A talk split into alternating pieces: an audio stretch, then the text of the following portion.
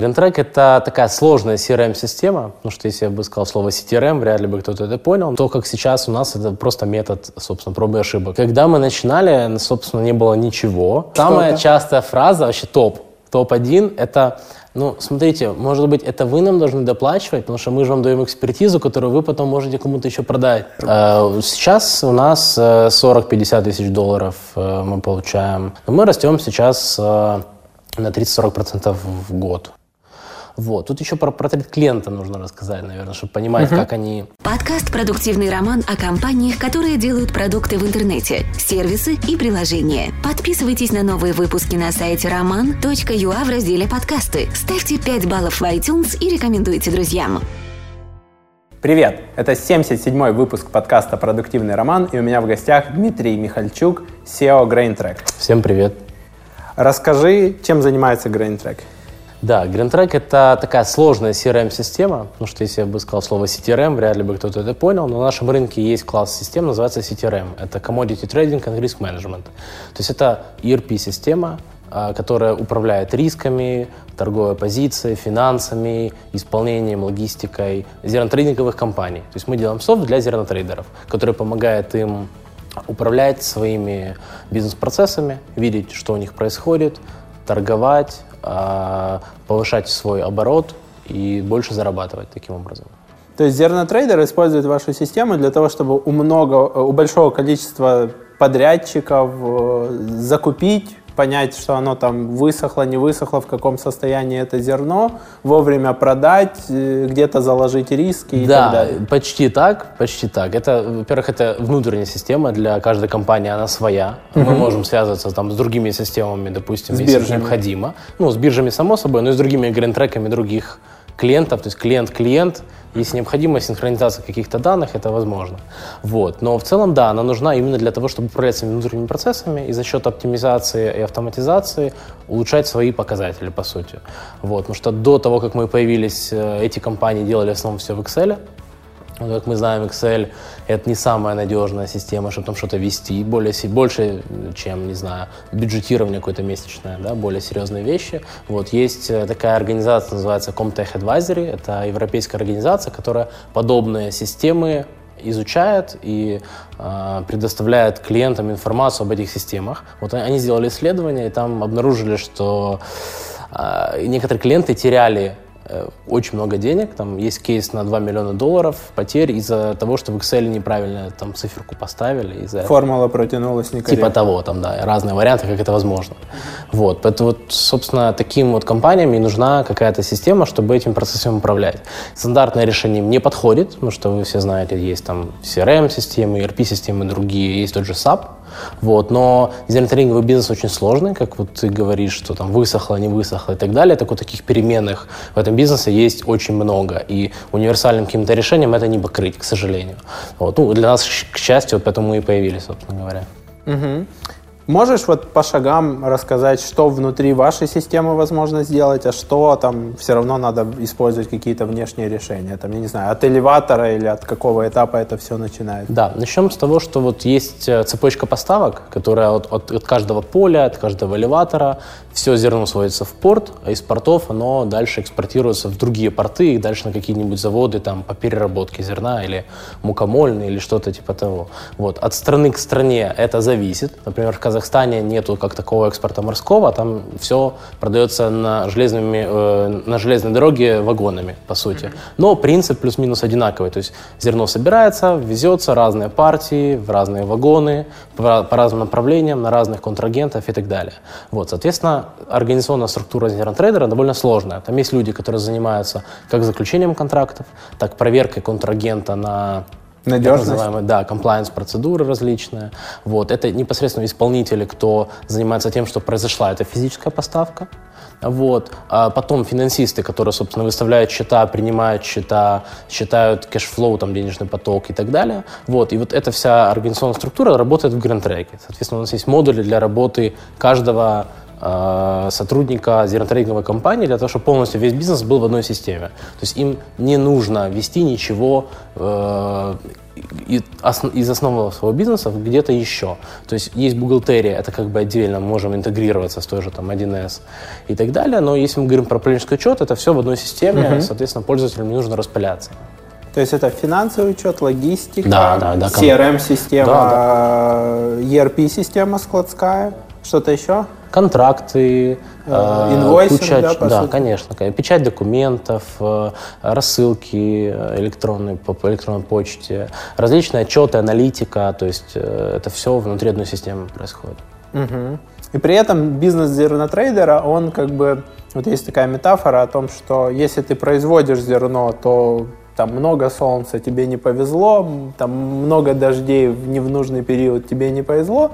Бизнес зернотрейдера это там в этом году э, по зерну все хорошо, ты покупаешь зерно. В следующем году с зерном все плохо, ты или на этом зарабатываешь, или покупаешь там условную кукурузу. Есть такое? Ну, кукуруза тоже зерно, давайте не будем ее ну, сильно уже Да, я имею в виду не, да. не, не то зерно, которое да, там в классическом да, трейдеров, понимании. Да, ну, нужно правильно, ты говоришь, нужно разделить тут производителей зерна и трейдеров. То есть это не всегда одно и то же. Зачастую это не одно и то же. То есть есть фермеры, которые занимаются сбором зерна или выращиванием зерна им легче всегда, как бы вот, э, чтобы к ним кто-то приехал, его забрал. То есть они его продали. Вот. А вот уже трейдеры берут на себя риски и различные, э, как ценовые, так логистические и так далее, финансовые, чтобы это зерно уже транспортировать до конечной его точки.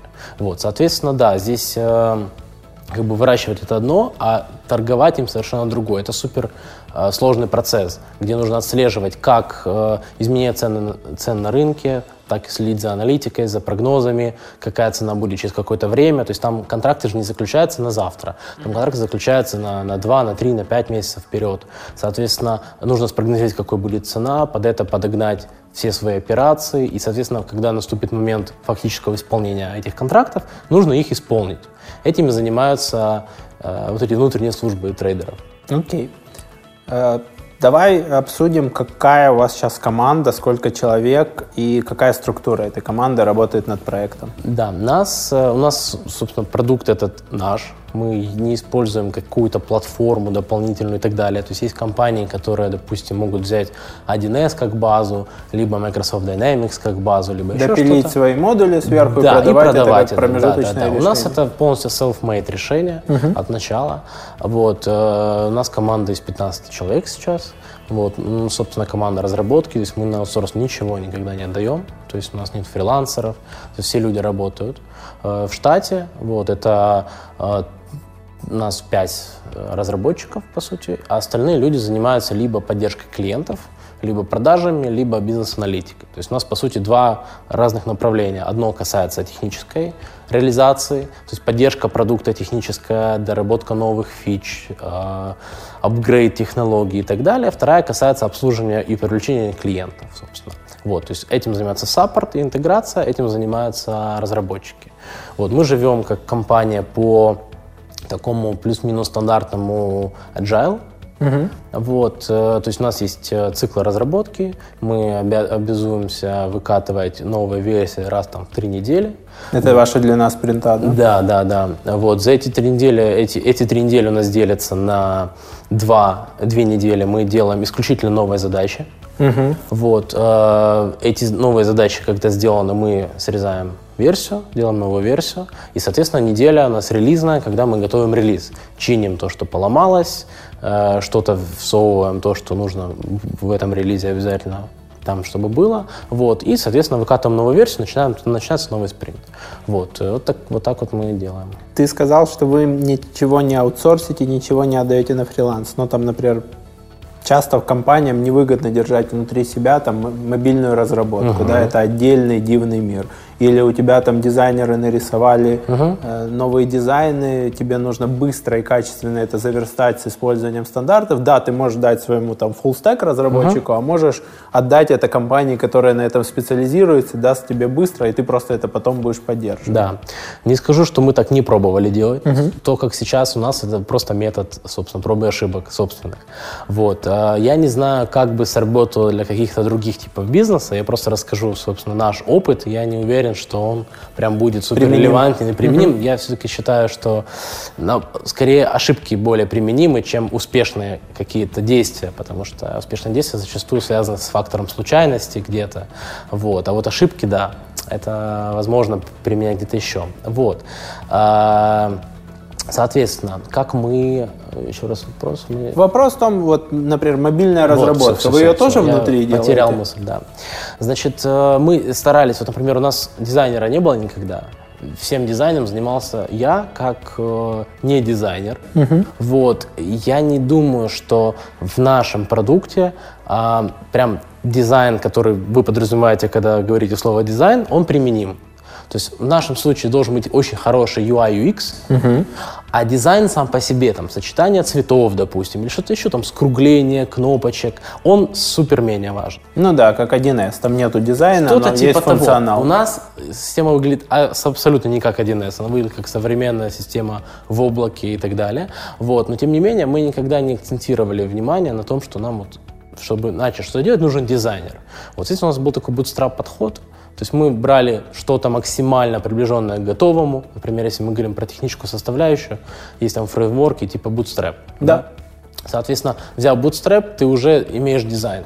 И, и плюс максимум ты берешь какую-то тему Bootstrap. Да, да, да. Вот, то есть мы старались э, выходить из ситуации, учитывая то, что мы тратили это свои деньги исключительно, и у нас их как бы не было много, э, нанимать как такового дизайнера либо компанию, которая нам может в этом помочь, было проблематично. Uh-huh. Вот. А если когда мы стали уже там побольше и могли что-то аутсорсить, вот, мы попытались, но оно не сильно, не сильно сработало.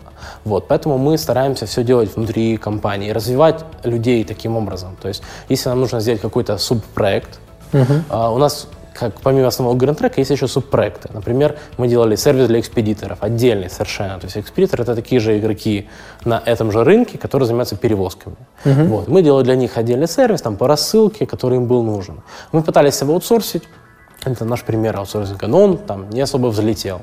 Вот. Мы потом начали делать какие-то другие субпроекты, но уже внутри компании. Они принесли гораздо гораздо лучший результат. Соответственно, мы для себя приняли решение, что мы лучше возьмем человека, который не умеет что-то делать, но может внутри компании этому учиться. Ему же, ему это интересно как специалисту, потому что многие разработчики хотят расти, развиваться, новые вызовы. Uh-huh. Мы, соответственно, это им даем. А как компания получаем лояльность э, разработчика, продукт внутри компании сделанный и так далее. Но мобильное приложение у вас, я не помню, есть или нет? У нас нет мобильного приложения. Просто нем... мобильно дружественный дизайн. Во-первых, да, сейчас расскажу. Тут э, мы руководствуемся такой штукой, что мы всегда исходим из потребностей. Угу. То есть э, мы очень мало в продукте сделали фич, которые нам показались классными. Мы сделали э, фичи, которые нужны были клиентам. Мы проводили опросы, какие-то исследования, да, а, собирали этот фидбэк, обрабатывали специальным образом и уже что-то реализовывали. Вот. Учитывая специфику нашего продукта, что он дает, 95, наверное, процентов э, всего value proposition, которое мы как бы даем клиентам, оно находится на экране десктопа, ну, mm-hmm. на экране монитора. Для тех, для тех э, пользователей клиента, которым нужна мобильная версия, их ну, собственно, эти 5%, то есть не клиентов, а действия, которые они могут совершить, да. Соответственно, мы для них сделали э, такую промежуточную штуку, это Telegram. То есть у нас есть Telegram-боты, mm-hmm. через которые ту функцию, которую они бы хотели реализовать в мобильной версии, они получают. Они могут сделки занести через Telegram и так далее. То есть мы здесь убили двух зайцев. Допустим, опять-таки, специфика бизнеса наших клиентов, она в том, что они, допустим, в Телеграме и так с друг другом общаются, заключают сделки. А зачем нам делать мобильное приложение, чтобы они из этого телеграмма перепечатали в мобильном приложении, куда-то что-то отправляли, если можем телеграм-бот скопировать, сделать и отправить, собственно, из чата а, прямо в GrandTrack, ну, то есть в нашу систему. Вот. Соответственно, мы здесь убили двух зайцев. Нам не потребовалось приложение, и с другой стороны, мы реализовали для них удобный инструмент. Вот. Поэтому такой компромисс был. То есть, по сути, они должны боту написать в каком-то формате, какая сделка с каким контрагентом, и он У нас уже готовый для них бот, это как чат еще один. Вот они сделали сделку с каким-то контрагентом где-то у себя в чатах, потом перешли на наш чат, и туда эту сделку отправили. Она попала в гранд все, им не нужно даже никуда заходить, ничего открывать нового лишнего и так далее. Но они пишут там человеческим языком, купил там у Петрова Мы, столько Нет, это, или... это больше похоже на анкету. Анкета Да. там, Варианты. там он кликнул, Конечно. добавить сделку, с кем, написал с кем, система распознала, Да, сумма. даже наоборот, мы там предлагаем им наиболее встречаемые варианты. э, ну, то есть мы помогаем максимально быстро этот процесс сделать. То есть если раньше, допустим, им нужно было, не знаю, либо там 1С, либо Excel, ну, зачастую Excel, нужно было зайти, напечатать это все в клеточках и так далее, то мы здесь подставляем варианты, нельзя ошибиться, ввести не того контрагента и так далее. Соответственно, для них это более безопасный и простой процесс. То есть, по сути, в бот вы перенесли форму. Да. Ну, типа, форму, которую что заполняет Это пользователь. уникальное, те- уникальное техническое достижение. Оно просто очень хорошо решает проблему конкретную клиента, и все. И он заносит то, что ему нужно, в систему, не заходя в другие приложения. Вот и все. Вот так это работает. Со стороны вот клиента, который вам платит деньги, сколько человек вовлечено, сколько он обычно подключает в систему людей? Кто из них внутри у него работает, кто внешние, там, субподрядчики? Да, э, тут зависит тоже от э, бизнеса клиента. То есть я начал говорить о том, что мы для зернотрейдеров делаем, это наши основные клиенты. Тем не менее, когда я рассказывал, что такое CTRM, там было слово commodity. Commodity это не только зерно, это может быть нефть, газ, электричество и так далее. Соответственно, у нас есть какая-то часть нашего бизнеса, она связана не с зернотрейдингом, а, например, с, с торговлей газом. Вот. А, И, соответственно, мы чуть-чуть диверсифицируем здесь бизнес. И, и, а, то есть есть специфика разных отраслей, а внутри отрасли того же зернотрейдинга есть специфика, что есть разные типы компаний. Например, есть компании, которые а, проходят полную цепочку. Например, они покупают на элеваторе и сами везут в порт, в порту это все таможат и отправляют на судах куда-то. Есть компании, которые никуда не ездят, ничего не делают, они за доллар в порту купили, за доллар в порту через пару месяцев продали, когда цена поменялась. Соответственно, от, от, от э, того, какой тип компании, и зависит ее организационная структура. Вот. Есть компании, у которых 4 человека в грантреке работают. Это у них, в принципе, человек 6 с бухгалтером в штате. 4 из них работают в грантреке. Есть компании, у которых 35 человек работает в грантреке, потому что там есть и закупщики, и такие операционисты, экспедиторы. и- ну, есть, есть, кстати, да, есть компании, у которых собственные экспедиторы есть. Там экспедиторы работают в грантреке. Есть экспедиторы приглашенные, они в грантреке не работают, потому что это закрытая система для компании.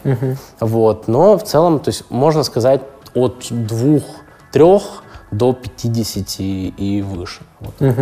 В зависимости от типа бизнеса клиентов, несмотря на то, что рынок один, но разные компании по-разному на нем все ведут. Хочу рассказать тебе интересный кейс, как система автоматизации маркетинга SendPulse помогла сервису доставки товаров из США реанимировать клиентов. Перед сервисом доставки товаров из США стала проблема реанимировать тех, кто перестал читать рассылку уже более чем три месяца. Ребята из SendPulse придумали и помогли внедрить цепочку из четырех шагов, из четырех коммуникаций. Первое — это email с промокодом на скидку. Второе — это смс для тех, кто пропустил этот email. Третье — письмо «Наш маркетолог будет грустить».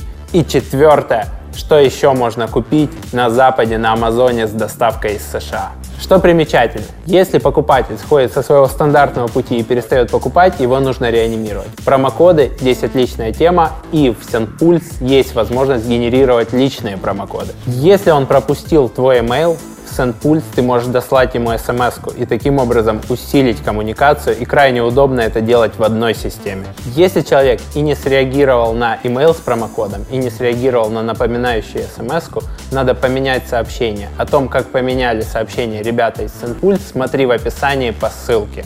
SendPulse — это больше, чем email рассылки. Система работает с email, SMS, пушами и сообщениями в мессенджерах. Переходи по ссылке в описании, читай подробности кейса, регистрируйся в системе, увеличивай свои продажи уже сегодня. А мы продолжаем. Как вы начинали продавать по какой-то бизнес-модели, там, за пользователя, за подписку, фикс прайс, и, и к какой схеме пришли сейчас в продажах? Да, э, когда мы начинали, собственно, не было ничего.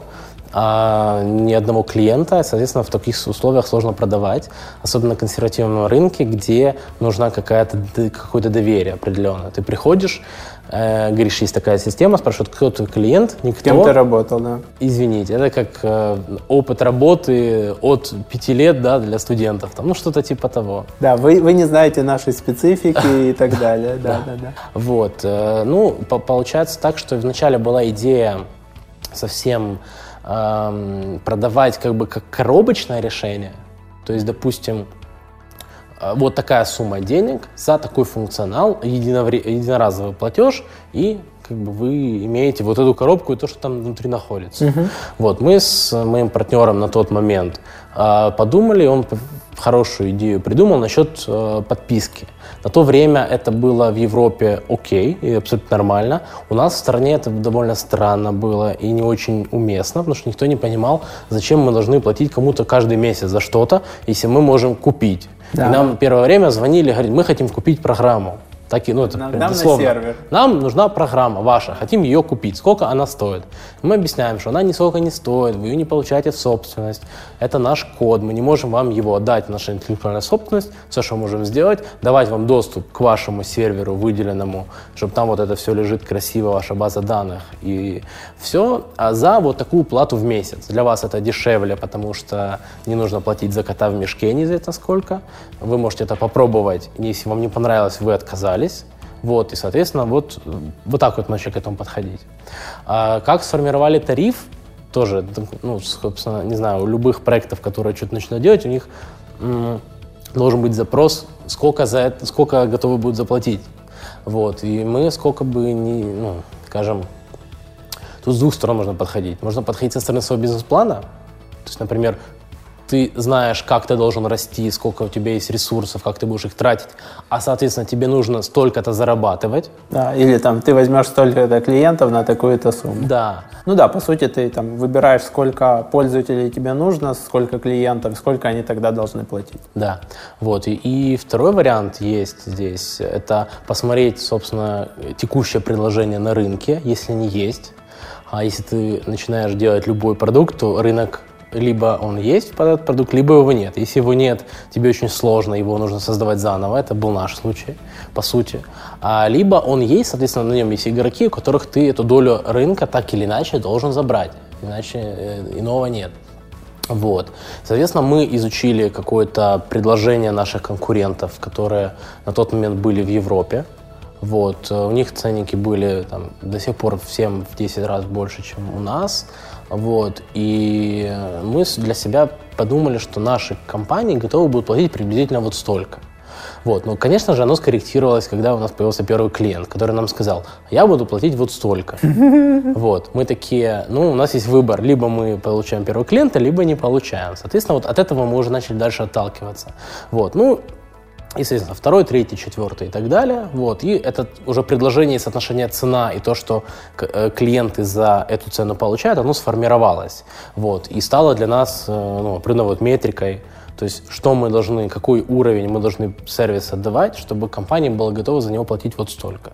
И тут уже выровнялся наш собственный cash flow и бизнес-план, скажем, да, то есть прогноз нашего развития. То есть, допустим, на одного саппорта, в нашем случае, нужно N клиентов. Если будет больше, уровень сервиса будет меньше, они не будут готовы платить, уменьшат свою подписку, откажутся, отпишутся и так далее. Вот. Ну, то есть вот это вот выровнялось, как только появились первые клиенты, вот, соответственно, образование вот таким образом сформировалось. Но пока это все равно звучит как ценообразование частично от себестоимости, а не от ценности для клиента. Да, именно так. А, мы еще говорим про украинский рынок. Да. То есть а, тут тоже сильно зависит, потому что, несмотря на то, что чуть-чуть про зеротрейдинг еще нужно сказать, что а, многие воспринимают любые стартапы, проекты, бизнесы на украинском рынке как заведомо какие-то зашоренные, замкнутые на локальном рынке, не имеющие каких-то перспектив. Да? А, может быть, это и так, кроме зернотрейдинга, потому что Украина, как э, страна, которая связана с зернотрейдинговым бизнесом, она очень развита. И, да. соответственно, самые крупные компании мировые, которые так или иначе этим занимаются, в Украине присутствуют. Соответственно, мы тут, в принципе, на передовой находимся. И этот Причерноморский регион, русскоязычный, Казахстан, Россия, Украина, это все довольно крупные игроки, которые в топ-10 входят по экспорту зерна в мире. Вот, соответственно, для нас это не локальный рынок, это огромный рынок, на котором мы, собственно, и растем и развиваемся. Вот. А, соответственно, как ты заметил, что это было от себестоимости, но это потому, что уже менталитет компании. То есть у компании сформировалась эм, представление, что существует, допустим, 1С, который стоит а, столько-то там в гривнах, да, ты за это покупаешь коробку, твои программисты что-то сидят, настраивают, вы как Программисту вместе... ты платишь столько-то в А месяц? это уже не считается. А. Это не считается, потому что это размывается на месяцы, года, сколько дорабатывается. И плюс это же твое. Плюс это твое, и, соответственно... Кавычка. Да, и, соответственно, здесь э, сформируется, сформируется изначально не совсем верная а, подсчет э, стоимости. Угу. Вот. Вот, естественно, когда мы приходим и озвучиваем там свою стоимость, нам первое время э, клиенты говорили, ого, это же дорого. Вот. Но я так и думал какое-то время, что, может, мы предлагаем слишком дорого. Uh-huh. А потом, как-то, когда мы были на переговорах, одним, одни из самых сложных вообще, наверное, в моей жизни, с одним из клиентов, а там э, с их стороны переговорщик сказал две такие забавные фразы. Первое, когда он выбил себе невероятные там всякие э, Плюшки, бонус. Плюшки, да, с нашей стороны. Он сказал, ребят, ну вы же не обижайтесь на меня, я просто трейдер, это мое, я в принципе торгуюсь. Да. Это не к вам вообще вопрос. Мне просто нравится. А второй он сказал, да я ваш гранд-трек за один контракт отобью. Да. Годовой. Вот это он, он расслабился уже в а, переговорах. Ну, уже, Или уже... вы ему понравились? Да, да. И мы как-то даже подумали при, привязать ценообразование не к тому, что не к фиксированному, да, а к каким-то результатам компании. Ну, это там вопрос на будущее. Вот, соответственно, здесь э, огромное пространство от вот этого уровня минимального, что ого, это же дорого, почему, до вот такой ситуации, что мы отобьем ваш контракт за одну там сделку и, и так далее. Вот, мы как-то посчитали, что там типа, чтобы отбить годовой контракт Track, нужно продать 18 тонн кукурузы. Ну, что-то типа того. Это ни о вот. чем. Да, это, ну, в принципе, там контракт 3000 тонн. Да. То есть, э, ну, это вот для, не знаю, информация, может, для тех, кто пытается как-то понять, сколько он может стоить, если, вот э, с такого подхода. Да. Вот. Вот так. Ну, вы цены сейчас не озвучиваете публично, правильно? Озвучиваем, да, мы озвучиваем. Какой это тариф? Э, у нас э, сейчас тариф, мы перешли на евро с да. недавнего времени. А вот, э, у нас 150 евро стоит одна лицензия на одного человека в компании в месяц. Угу. Плюс там, возможно, различные скидки, в зависимости, там, понятное дело, от объемов, от, от объемов проплат и так далее. На год, на и два. Это, да, и это, это максимально я озвучил. То есть есть, э, есть более минимальные ставки в зависимости от функционала. Допустим, как я говорил, есть компании, которые пользуются, допустим, они не, не пользуются экзекьюшеном вообще. Они просто заключают контракты и ведут CRM, допустим. Это не 150, а, например, 80, или 100, или 130. Это уже в переговорах с компанией определяется в зависимости от ее потребностей. Слушай, ну это сравнимо с ценами на какой-нибудь Salesforce, только Salesforce это у тебя CRM, да, только там... Совершенно верно. У нас был классный кейс Salesforce где-то три года назад, наверное, или да, где-то три года назад, когда наш клиент, текущий уже, выбирал между Salesforce и нами. И э, там как бы на то время мы были далеко очень от нашего текущего уровня по, уровню по Э, скажем, функциональному дефициту, по серьезности нашей компании и так далее. И они в нас поверили, потому что мы там понятное дело, ближе, мы более гибкие, готовы под них там дорабатывать, но тем не менее они понимали, что Salesforce это действительно CRM, которая она неплохая, но это CRM. И плюс а тебе нужен дорогой интегратор под нее. Да, достаточно дорогой интегратор. Там на этой встрече было не помню, как зовут, из Ирландии приехала у них целая делегация, head э, Salesforce по э, этому региону нашему. Вот на презентацию к, к этому клиенту. И мы там сидели, как бы. И вот была такая трехсторонняя встреча, вот. И они в итоге сделали выбор в пользу нас, поверили в нас, потому что мы можем сделать под них то, что им нужно. В итоге, ну, мы все вроде как довольны. Вот, поэтому вот такой был кейс с Salesforce.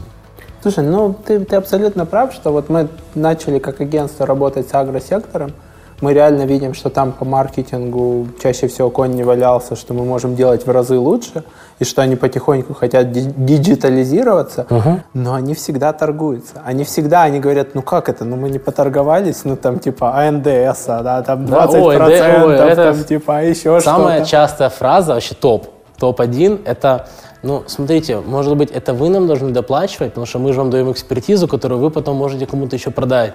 Кому? Если каждый так скажет. Ну, вот это, это самое частое, вот то, что мы слышим. Ну, класс. Ну, у нас вот есть вот там агросектор, который всегда торгуется среди клиентов. Есть там клиенты, коммерческие директора. Вот они всегда торгуются. Они на 50 копеек на курсе, но это просто вот их задача. Поэтому да. иногда просто мне там мои же клиенты говорят, слушай, ну назови ты цену там в полтора раза дороже, потом сделай вид, что ты поторговался.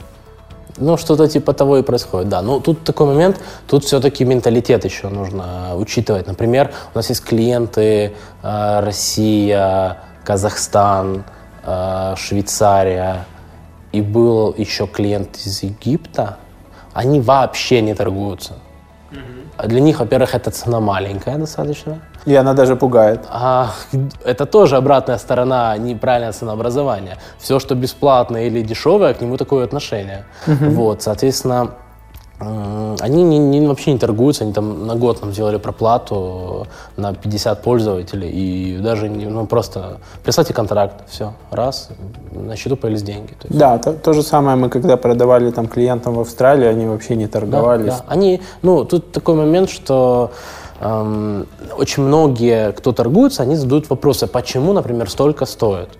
Вот. И я как бы как э, владелец бизнеса, я, в принципе, могу не, не объяснять это, потому что вы, ты, когда приходишь в магазин, и там есть какой-то товар... Зерно. А, почему столько стоит зерно? Они, они спросят, почему столько стоит зерно. Фермеры вообще, они же сейчас обучились э, и смотрят на Чикагской бирже, какой... Э, э, Индекс. Этот, ин, э, стоимость фьючерса на кукурузу в Черном море, Соответственно, как только он чуть-чуть меняется, они уже все так-так, значит, там уже другая цена, поэтому, ну, то есть все понемножку обучаются, это нормально. Вот. Э, так вот, о чем мы, о чем мы? Почему такая цена? Ты продаешь не, не физический да, товар. Я, да, я, э, то есть такая цена, я могу много чего туда включить, и персонал, и офис, и серверы, и экспертиза, и куча-куча-куча-куча всего, но опять-таки мы опять от себестоимости почему-то отталкиваемся, да. а не от ценности. Да. Поэтому вот ты очень правильно правильно заметил, и мы клиентам разворачиваем это в сторону ценности, что посмотрите, вы с гринтреком заработаете гораздо больше. И эта стоимость, неважно какая она вообще для вас, потому что если бы не было, и когда у вас не будет гринтрека, вы этих денег не заработаете так быстро, по крайней мере, такими темпами. Вот и все, поэтому есть такой еще нюанс. Слушай, э, такая мысль вслух. Когда ты продаешь там конкретные рабочие места, там лицензия на человека, ты начинаешь думать, там, заводить дополнительного сотрудника, не заводить, экономить, не экономить. Э, это такой ее минус. Э, а если вы перейдете просто в зависимости от того, какой объем сделок проходит через вас, то есть если у компании, там, она, не знаю, она торгует на миллион долларов в год, это один тариф, uh-huh. на 10 миллионов это другой. Uh-huh. И тогда у вас, по сути, вот это предложение, оно выровняется, потому что если там э, кто-нибудь в Швейцарии, у него там, ну даже не цена там рабочих э, ресурсов, да, там даже не э, salary и labor cost, а просто вот он проворачивает совсем другие объемы, и для него в этих объемах вот эта цифра, она менее ощутима, там условно это там процент от его оборота, да, там типа и это там тарифная сетка.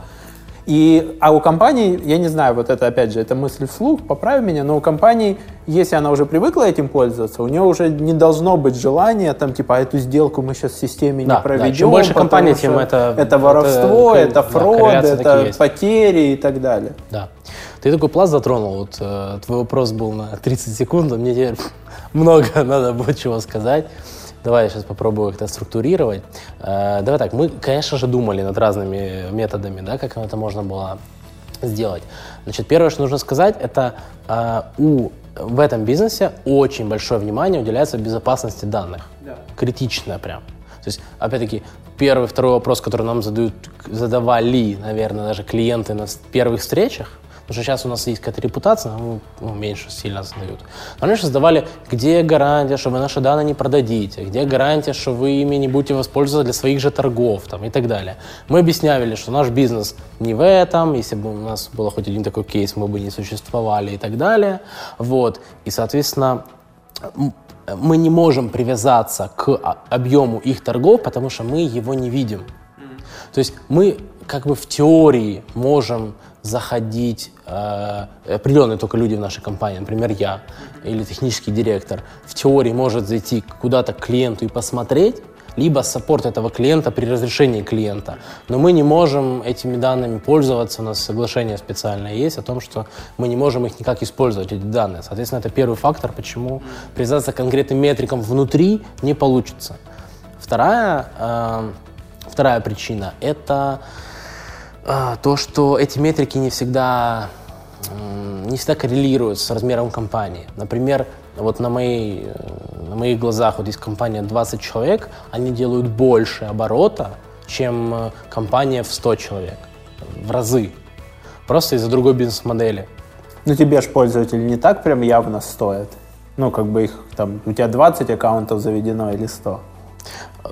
Почему? Ну, это в пять раз разница, по сути. Ну, в пять раз по количеству пользователей, но нагрузки на сервера там, а, или да, на разработку не, не, софта конечно, там нет, не прямая. Нет, не прямая вообще никакой почти нету. Вот, но а, для, когда считает собственник бизнеса, как ему выгоднее платить и понимает, что, чем, ну, что, он будет зарабатывать, что он будет больше делать обороты и будет увеличиваться расходы на программное обеспечение – ну, ему это будет не очень нравиться. Поэтому здесь есть такой нюанс, из-за чего мы так не сделали. Вот. Но, в, но в теории это возможно, просто это нужно очень хорошенько тестировать, и, возможно, не на нашем рынке. Просто смотри, тот же там, ну, это чуть-чуть другой рынок, но тот же Shopify, да, ты сидишь на мелком тарифе, они берут с тебя проценты там с каждой транзакции, да, да, да. ты переползаешь на более дорогой тариф, у тебя какой-то там фикс прайс э, или там абонентка до какого-то объема, uh-huh и вот этот процент с каждой транзакции или уменьшается, или остается только процессинг там банковский угу. стандартный. Э, это, это однозначно хорошая идея и здравая. Я думаю, что в любом случае мы к ней так или иначе в каком-то виде вернемся. Тут еще есть такая штука, что технически э, нужно реализовать такую возможность. Вот. Тут подключается уже специфика. То есть, например, у нас есть там несколько юрлиц, украинская, нерезидент, для, разные счета, не для того, чтобы, не знаю, просто они были, а для того, чтобы для разных клиентов удобнее Платить с нами по-разному работать. Да. Да? И вот эту всю историю в одну в систему, в нашу уже как бы включить этот биллинг непосредственно, это определенная техническая разработка, которую просто нам тоже нужно сделать. Поэтому, скорее всего, мы сначала примем решение протестировать, протестируем, как оно будет получаться с кем-то на уровне бумажечки, блокнотика, калькулятора и так далее. Вот, если оно ок, и клиент не против, и оно вроде хорошенько работает, то мы это внедрим и будем так э, делать. Ну, просто это подход, когда у тебя там затраты на сервис растут вместе с ростом твоего бизнеса. Только там не в количестве людей, потому что 5 человек в Швейцарии стоят других денег, да, чем там 20 человек в конечно, Украине 100%. с точки зрения labor cost налогов и всего да, остального. И цены ошибки, там, типа, в зависимости от того, на какие суммы ты торгуешь. А мы еще смотрели опыт тоже, который нас повлиял, опыт конкурентов. Да. Там нету такой истории ни у кого. То есть там, во-первых, есть даже косты, которые мы не включали никогда. Мы себя позиционируем как э, а, все в одном сервисе за один единый тариф. То есть да. не платишь ни за домен, ни за сервер, ни за работу, ни за апгрейды, ни за, ни за что. А там, например, они делают integration cost. Да, за, за то, что они там первоначально просто, все настраивают. Просто чек там от 70 тысяч долларов, это просто integration cost. Это нет никакого результата, никакой гарантии, ничего. Просто эта сумма должна быть на счету, чтобы они начали что-то делать. И там тоже вот именно такой у них подход. То есть помесячно, по пользователям э, идет уже сам тариф. И вот они его применяют помесячно за использование системы. То есть, то есть у них вот, вот, вот такая штука работает. Не, нету ни у кого из них, насколько я знаю, привязки именно к результатам в э, бизнесе клиента, потому что есть еще один момент. А, при, ну, скажем, я бы хотел, чтобы была невероятно прозрачная прямая корреляция между использованием гринтрека и результатами бизнеса, угу. а, я бы тогда, у нас даже блендинга, у нас бы не было ничего на лендинге, просто был бы белый экран, и черным было бы написано, а, на каждый вырученный доллар, э, вернее, на каждый вложенный доллар э, в гринтрек вы получаете там вот такой-то мультипликатор. Все и мы забираем это, свою и, долю. И email, и все. Потому что э, у нас, не, к сожалению, не такой э, продукт, который э, настолько прямую корреляцию показывает. То есть да, мы уменьшаем риск ошибок. Как его как бы, да, оцифровать? Мы увеличиваем оборачиваемость за счет автоматизации и оптимизации на каких-то участках бизнес-цепочки. Э, мы там, допустим, а, помогаем быстрее делать отчеты, экономим время сотрудников, да, и то есть это все такие косвенные и где-то непрямые штуки. И, например, собственник думает, ну я тут вложил, купил вагоны себе свои, вложил в это кучу денег, увеличил оборот, Рендрек ничего не сделал, а я ему еще теперь должен платить за это. За ну, дополнительный есть, контроль. Да, то есть есть такой еще момент здесь, что нету настолько прямой прозрачной корреляции вот, которую можно оцифровать и прям быть уверенным, что вот выросли на чуть-чуть, это благодаря нам, поэтому вы нам платите за это. Вот такая история. Я знаю другие еще примеры. Это, допустим, за каждый созданный объект. То есть, допустим, сделали через GrandTrack что-то, допустим, распечатали инвойс или пакет документов, автоматически собрали и в рассылочке куда-то он отослался. Мы точно знаем, что это экономит X времени. Сто процентов, что вот так вот руками человек сидит, их собирает столько времени, в грандтреке вот столько времени. Вот есть эта разница. В теории ее можно оцифровать, но потом ты, у тебя же клиент придет, Маша, а зачем мы тут три выгрузки сделали, а не одну? Это там типа... Вот именно. Такой вот конфликт именно, будет. Вот именно. Поэтому мы... Поэтому мы и не, не спешим с этим пока. То есть такое самообразование, как сейчас, оно в принципе не... Ну, у нас не было такого, чтобы был клиент, которого мы сами хотели бы. Это важный момент, потому что есть клиенты, которые к тебе обращаются, но мы понимаем, что не все наши ЦА. Угу. А они говорят, ой, что-то дорого. Мы говорим, ну, извините, ну, у нас есть минималка, например. Через год будет дороже. Мы, мы, мы ниже просто не работаем, просто ну, не рентабельно. Не, то есть ниже какого-то контракта да, да, да, да, да. Вот. И, соответственно, э, мы видим, что этот клиент, он не будет пользоваться этой системой. То есть он, он, да, он видит, что она вроде классная, ему хочется, но он не будет ее нормальным пользователем. А мы не хотим быть в нагрузку кому-то. То есть мы хотим же и пользу приносить. Соответственно, ну и на его объемах бизнеса у него будут другие хотелки, другие да, требования, и там куча еще всяких кастомных штук к нему нужно будет сделать. И это не будет никому интересно. А те клиенты, которые мы бы сами хотели, они могли поторговаться за цену, но это не, никогда не решающий фактор. Поэтому ну, то есть у нас не было какого-то запроса цену эту как-то поменять для того, чтобы больше клиентов привлекать. Вот и все. Угу. По МРР, какой у вас сейчас МРР? Э, сколько вы зарабатываете в месяц?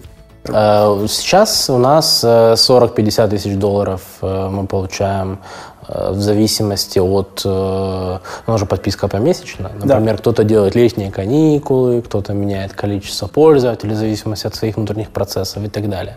Но мы растем сейчас на 30-40% в год, наверное. Даже, ну, где-то, ну, от года к году по-разному, понятное дело.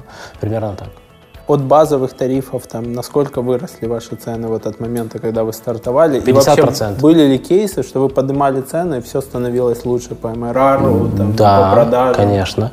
Мы, так было, когда мы пришли на евро. Угу. Так было, когда мы... С доллара? Да. То есть 15-20% процентов да, сверху, да, да, и это да. никто не ощутил? Никто не ощутил особо, да. Эм, все всегда реагируют на цифры в основном, а не на то, что за ними потом идет евро-доллар. Ну, евро колеблется, он то, то 1.13, то На самом деле мы это сделали э, не, не для того, чтобы типа больше зарабатывать, а скорее потому, что у нас все взаиморасчеты в евро, так получилось, у нас и компания наша основная находится не, не в Украине. Угу. Вот. И, соответственно, она находится в юрисдикции, где евро естественно, банк, где евро и так далее. Мы изначально делали тарифы в долларах, и приходилось каждый инвойс пересчитывать, конвертировать. У клиентов куча вопросов, а почему здесь вот эти 3, 3, 3, 3, 3 и так далее. Ну, то есть, мы решили просто чуть-чуть поменять. То есть это первый случай, когда так произошло. А второй случай, то, что ты там говорил насчет, когда дешево, кажется, что это какая-то, да? Подвох. Да, какой-то подвох. Соответственно, здесь тоже, то есть клиенты, когда, не все, просто некоторые клиенты, которые слышат э, цену, они такие, ну, значит, это что хорошее. Вот. Тут еще про портрет клиента нужно рассказать, наверное, чтобы понимать, uh-huh. как они то есть, когда я говорил, что есть производители, есть трейдеры, и это два отдельных мира, то внутри трейдеров тоже много отдельных миров. То есть там так элегантно сочетаются люди, которые в пиджаках, с Apple Watch, с маками, сидят в комфортабельных офисах, и они, в принципе, не, не видят глазами, как что-то перегружается где-то на элеваторе. Они смотрят на графики, на... Да, да, да, они не видят... Как там, э, они... Метатрейдер или как эта программа Форексовская э, ну, называется. Не ну, только Форексовская, да, она для всех. Это, да, да, да, да. Ну, ну, я не знаю, кстати, кто из них прям метатрейдер работает. У них сейчас там есть и Reuters, и Bloomberg, и, угу. и все остальные штуки, которые... То есть они видят просто виртуальные цифры. Бидаsk и, и Типа все. того. Это если мы говорим про биржевую торговлю. Угу все-таки зернотрейдинг, он не на бирже происходит в нашей стране, он происходит по телефону. То есть это люди, которые вот так вот ходят. Как, всегда. как в фильмах США про, про Да, биржу. и слава богу появились э, AirPods, да. Вот, как раз вовремя для них. Ну, я помню, я сам работал в такой подобной компании, я когда проходил мимо кабинета, где трейдеры сидят, они просто всегда сидят вот так и не «а что ты там?», ага, «мы тут это, а вы что делаете?», «а мы это делаем» и так далее. То есть у них вот мир Ну и они построен... отношения строят Это обязательно. Там знать, как детей зовут. Да. Вот. А, так вот, а, вот. И, вот эти вот в пиджаке, есть это, один мир. Это один мир, да. Подмир, скажем. Есть подмир, где красные директора, красивый кабинет, стул, заходь, седай, и... Дубовая панель. Да, да, да. И это, и все, что между ними где-то гранями там переливается. Соответственно, каждому и подход разный, и бизнес у них разный, и все, все в принципе разное, хотя типа один рынок. Угу. Вот и все. Поэтому вот так это происходит. Соответственно, и их реакция на тарифы сильно отличается. Вот. Кто знает какие-то зарубежные продукты? Мы часто на презентациях задаем вопрос, какими пользовались до этого. Если говорят, допустим, Salesforce, там понятно, что ага, уже есть понимание, за что вообще берут. Уже вас будут сравнивать ценами да, на Salesforce да, да, как да. минимум. Если пользовались только 1С, то ну, надо как-то доказывать свою, свою целесообразность другим. Ты должен расспрашивать, сколько они зарплатами программистов платили, да, сколько да, да, налогов да, сверху, сколько за аренду офисов под да. эти программисты, сколько в год это да. получалось и что получали. И сколько раз оно ломалось. Именно так. Вот. Плюс там акцент на контроль, что все будет четко, вот, только так, и не, не шаг лево, шаг право, что никакого мошенничества. То есть акцент еще на функциональные особенности продукта разные. Угу. Вот.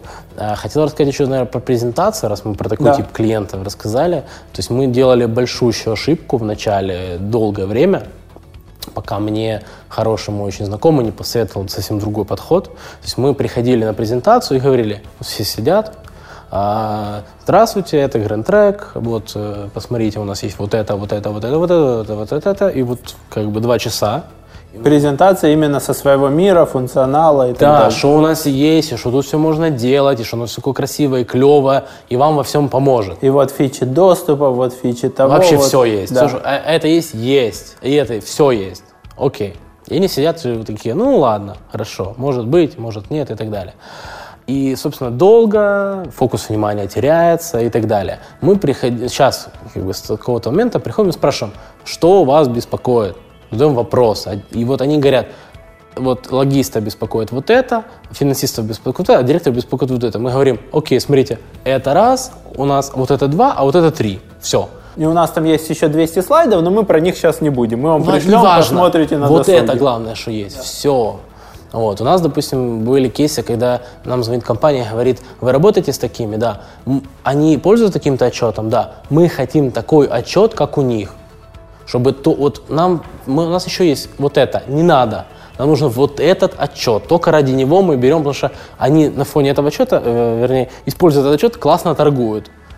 И он нам тоже нужен Угу. То есть вот такие вот еще есть истории. То есть простые вот использование конкретного функционала, там сарафанное радио, вот я вот в это каждое радио, утро захожу ну, и... На, маль, на маленьком, ну, достаточно маленьком камерном рынке сарафанное радио это самое лучшее, что может происходить. Вот, поэтому мы там с отзывами сейчас, мы снимаем видеоотзывы от клиентов и так далее. Мы мало очень с этим работали, вот, но сейчас это для нас супер актуально, поэтому тоже нам, это предстоит. Какой, какой объем вот этих компаний там на тех рынках, на которые вы сейчас целитесь? Это сотни, это тысячи? Это, если брать там Украину, это несколько тысяч, наверное, компаний. Если брать Россию, Казахстан, то, то там, там в полтора-два раза больше в целом. Но это очень, это, во-первых, очень закрытый рынок. То есть, если вы попытаетесь его проанализировать, понять, кто там есть и так далее, вы, вам будет супер сложно найти эту информацию. Как и, в принципе, по этот бизнес почитать. То есть, допустим, когда к нам приходят новые сотрудники, а мы говорим, что вы про нас знаете, вот это, вот это, вот это, почитайте вот это и вот это, а про сам бизнес нам придется вам просто рассказать, потому что нету особой такой структурированной информации. Вот. И то же самое, э, сейчас опять мысль потерял, про у меня тут возник сразу встречный вопрос. Давай. А, если рынок настолько не структурированный, есть компании, которые там не готовы платить по вашим тарифам, не было ли идеи запустить marketplace, который бы объединил, сделал бы часть этого рынка публичным, чтобы сам там фермер добавлял информацию о своем предложении, за него боролись все, кто-то, у кого платный тариф, он получал эту заявку там на 4 часа раньше. Тот, кто на дешевом тарифе получал ее через 4 часа, на бесплатном тарифе получал ее через сутки, если она еще актуальна. А, наверное, ты бы удивился, если бы сказал, не думали, да, то есть это же очевидно. Но, во-первых, такие решения есть. Э, во-вторых, они с разной степенью успешности. Пока, по моему личному мнению, ни один из них еще не доказал а, стопроцентную как бы эффективность свою. То есть нету такого, что если я хочу заключить сделку, я пойду именно вот на такой сайт, и там я точно найду то, что мне нужно. Это скорее как опция какая-то. То есть я могу вот позвонить, по своей Могу базе. в Телеграм написать, а могу на этом сайте. То есть это опции. Таких сайтов там 2-3 в Украине. Где-то сайт, это приложение и так далее.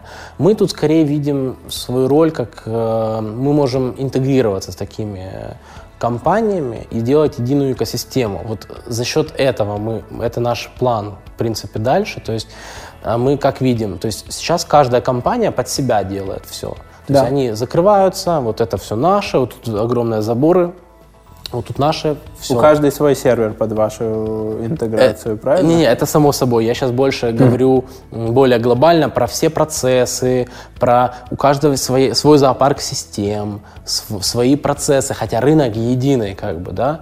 И учитывая вот эту цепочку поставок, о которой я рассказывал, в, в самом начале, когда фермер кому-то продает и когда оно доходит до финального уже своего э, потребителя, может быть десяток компаний.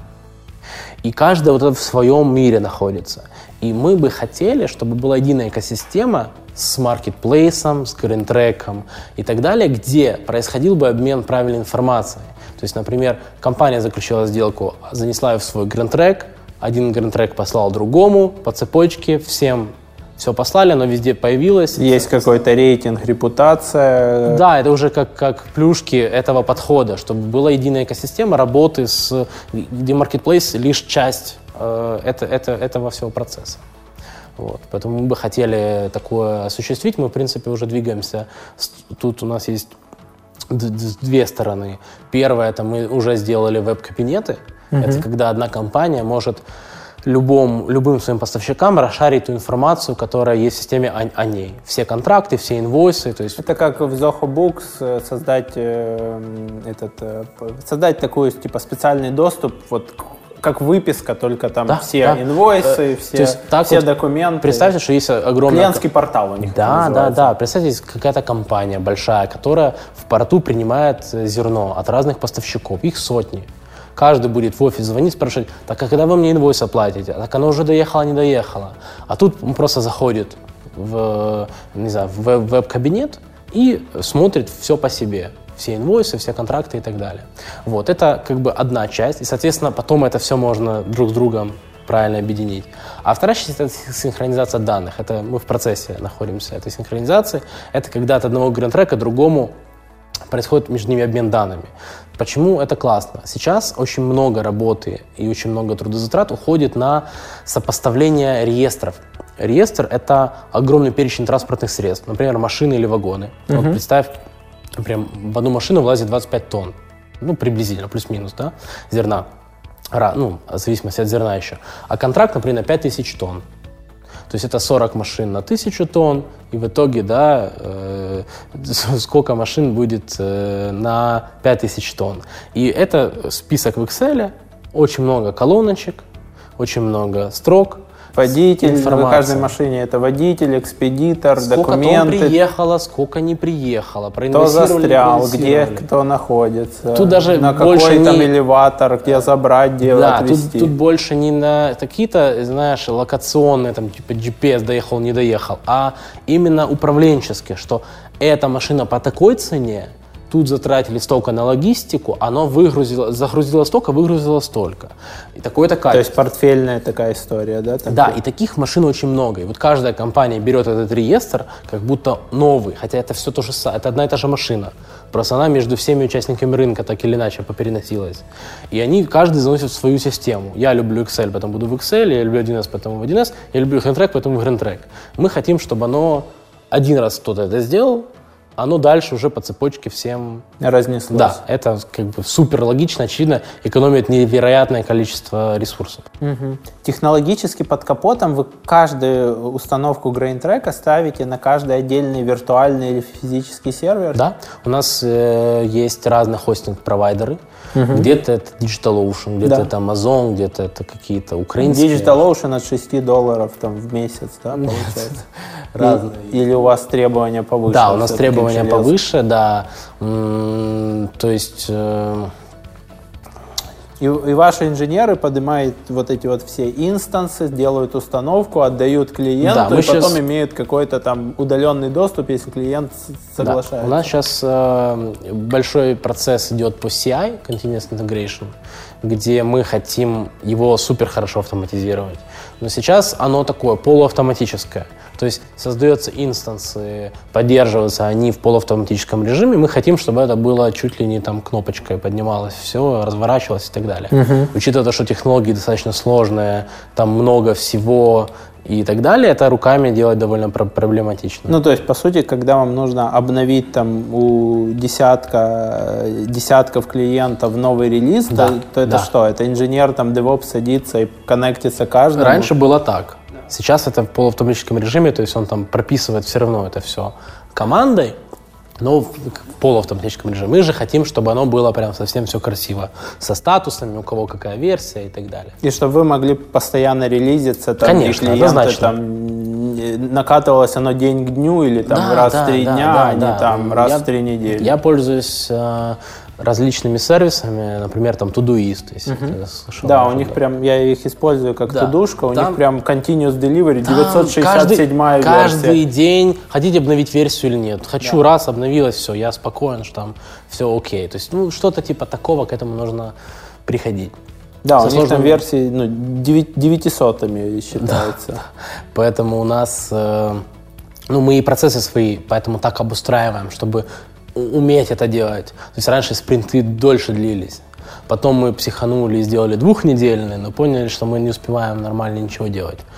Ну, за, по сути. Ну и ничего нельзя релизить в пятницу, да? О, это, это святое. Интересно. Скажи, каким еще таким открытием вы пришли, когда строили вот внутреннюю там релизы, скрам, насколько я помню, вы используете? Да. Какие такие правила, написанные кровью, вы для себя определили? Для себя тут ключевое слово, да. потому что, как все знаем, agile — это, в принципе, методология, это не свод правил. Да. Это просто как можно делать в рамках методологии, по сути.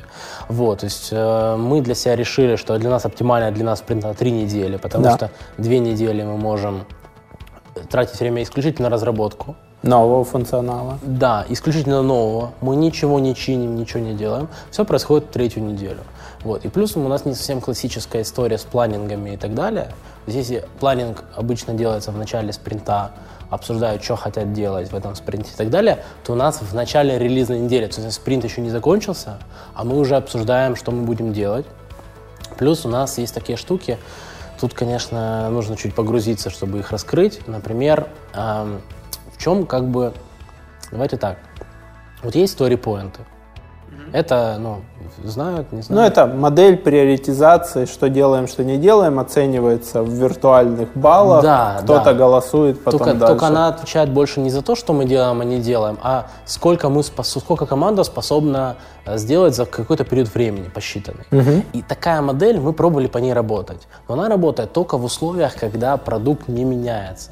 Вот когда вам нужно что-то сделать с нуля, и у вас есть довольно четкие требования, да, они могут где-то варьироваться, но плюс-минус вам нужно сделать сайт. Uh-huh. И вот вы можете поставлять клиенту результат каждые там, три недели. У нас есть четкий стек задач, вы его оценили, взяли там, за story point, что-то там, да, куда Когда основу. это повторяющаяся э, вещь. Повторяющаяся стабильная вещь. Да, не в research нашем, and development. Да, в нашем случае, когда клиент сегодня хочет одно, завтра другое, послезавтра отправляется новый клиент со своей хотелкой, у нас приоритеты в задачах меняются каждый день.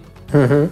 Соответственно, раньше была проблема впихивать в спринт а, задачи, которые а, не должны были бы там быть, да, которые мы не ценили на планинге, например.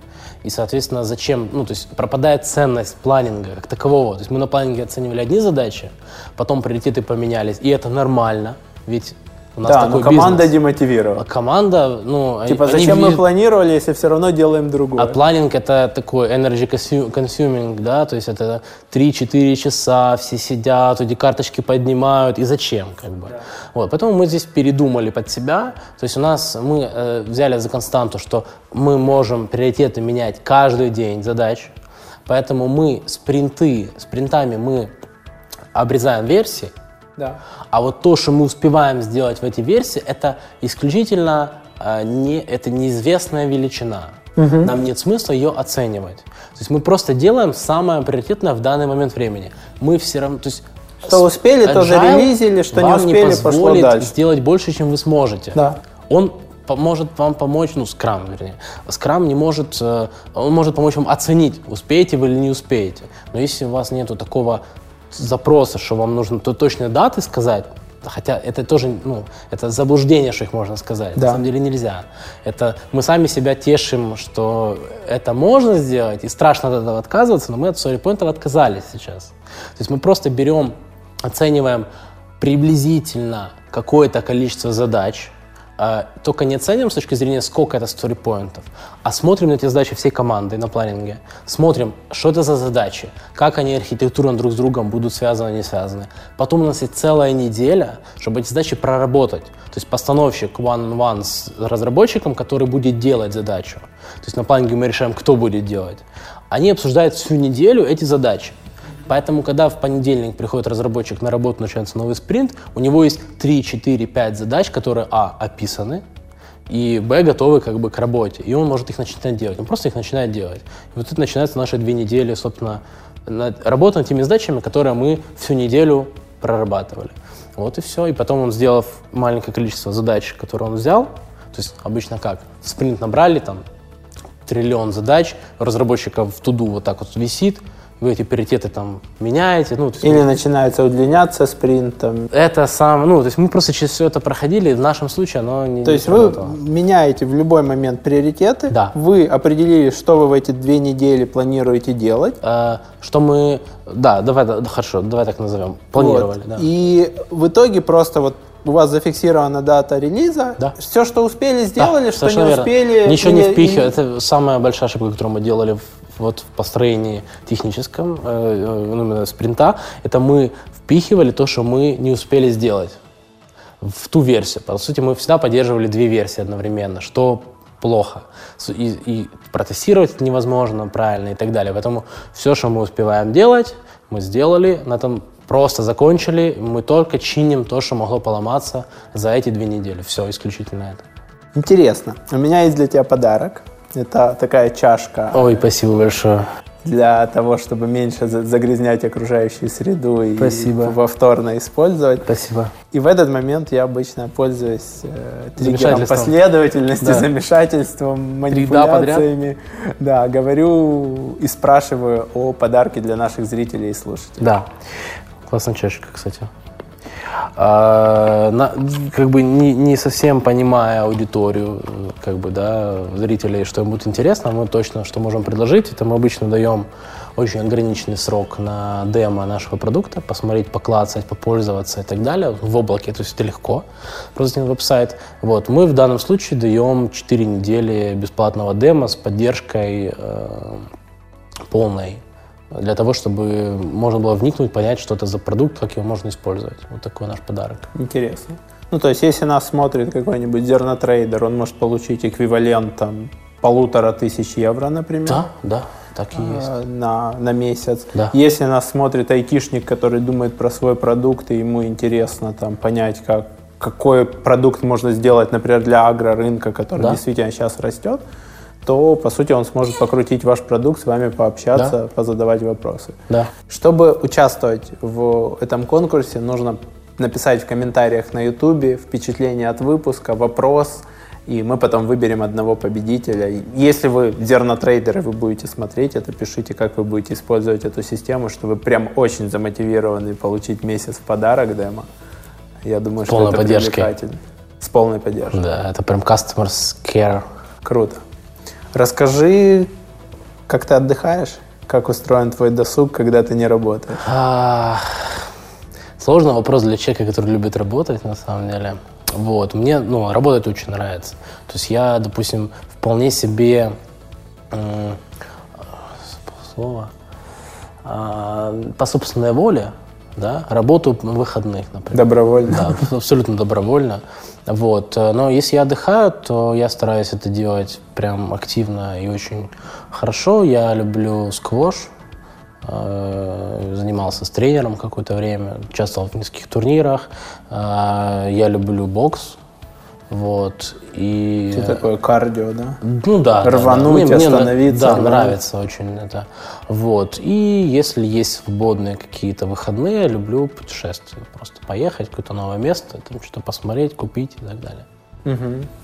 Я видел у тебя еще в хобби бас-гитару, сноубординг, это, да, футбол. Да, да, это тоже есть. Ну, футбол, это, знаешь, хобби, наверное, 90% населения Украины. То есть все играют в футбол так или иначе. То есть я тоже люблю это делать, конечно же. Вот, сноубординг, когда зима, однозначно. А бас-гитара — это мое давнее-давнее увлечение. Я играл в группе когда-то. Вот сейчас я, к сожалению, это забросил.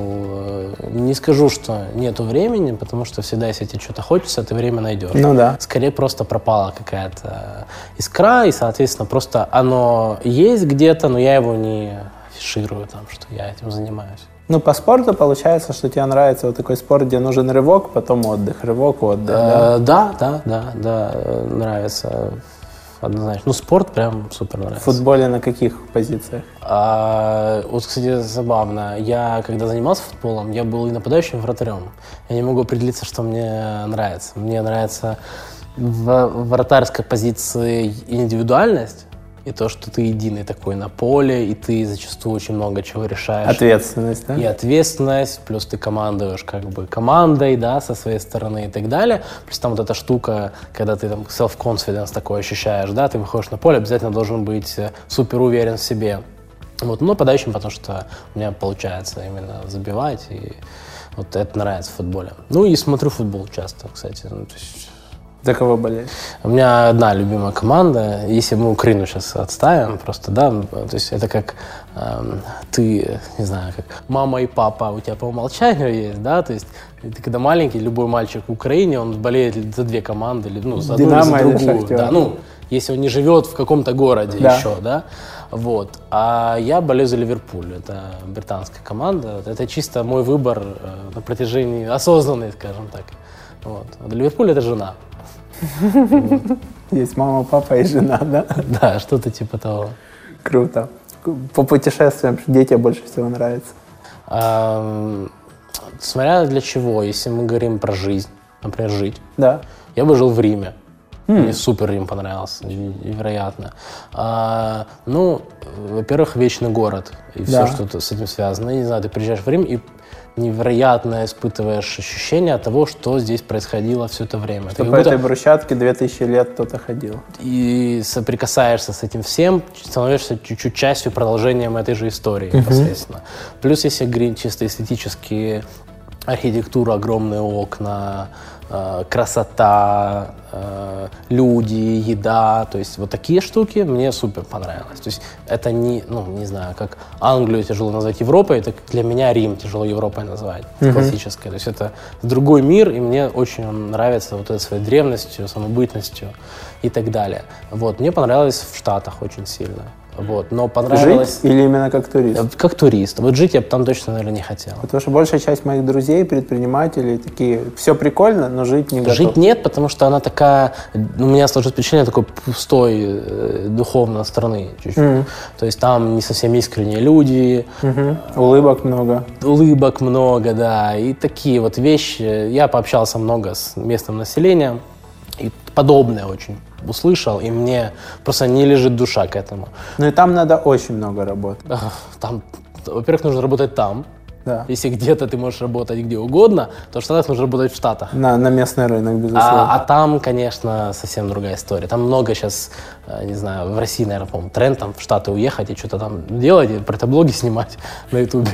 Вот. Э, там можно увидеть, насколько тяжело. То есть человек в своей среде занимал какую-то, не знаю, там, социальную позицию, не знаю, круг общения, приехал в Штаты как гастарбайтер, условно говоря. Да, есть эта история, вот это вот там типа тех, кто живет на Брайтон-Бич, не О. учит английский и так далее. но, но с другой стороны, я вот, например, слежу за Мишей Ивановым. Они, он продал э, издательство Ман Иванов Фербер, вышел, угу. сейчас у него там Smart Reading, выжимки из книг, он тренирует по триатлону, он занимается инвестициями, он переехал наверное, для него в лучший город. Он там переехал в Болдер, там есть горы, там есть возможность ну, тренироваться ну, по триатлону это и так далее. Штаты, Но это редкий это, пример. Это пример человека, который на свое место просто. Да, и там в этом городе еще много триатлетов живут. То есть вот он Такой просто... же город мог бы быть не в Штатах явно, а в каком-то другом месте. Да, то есть Штаты там не первичные, плюс он заработал для того, чтобы жить да, в Штатах. конечно, конечно, сто процентов. Мне Штатов только хоккей очень привлекает. Я еще одну штуку не назвал. Не в которую... Канаде?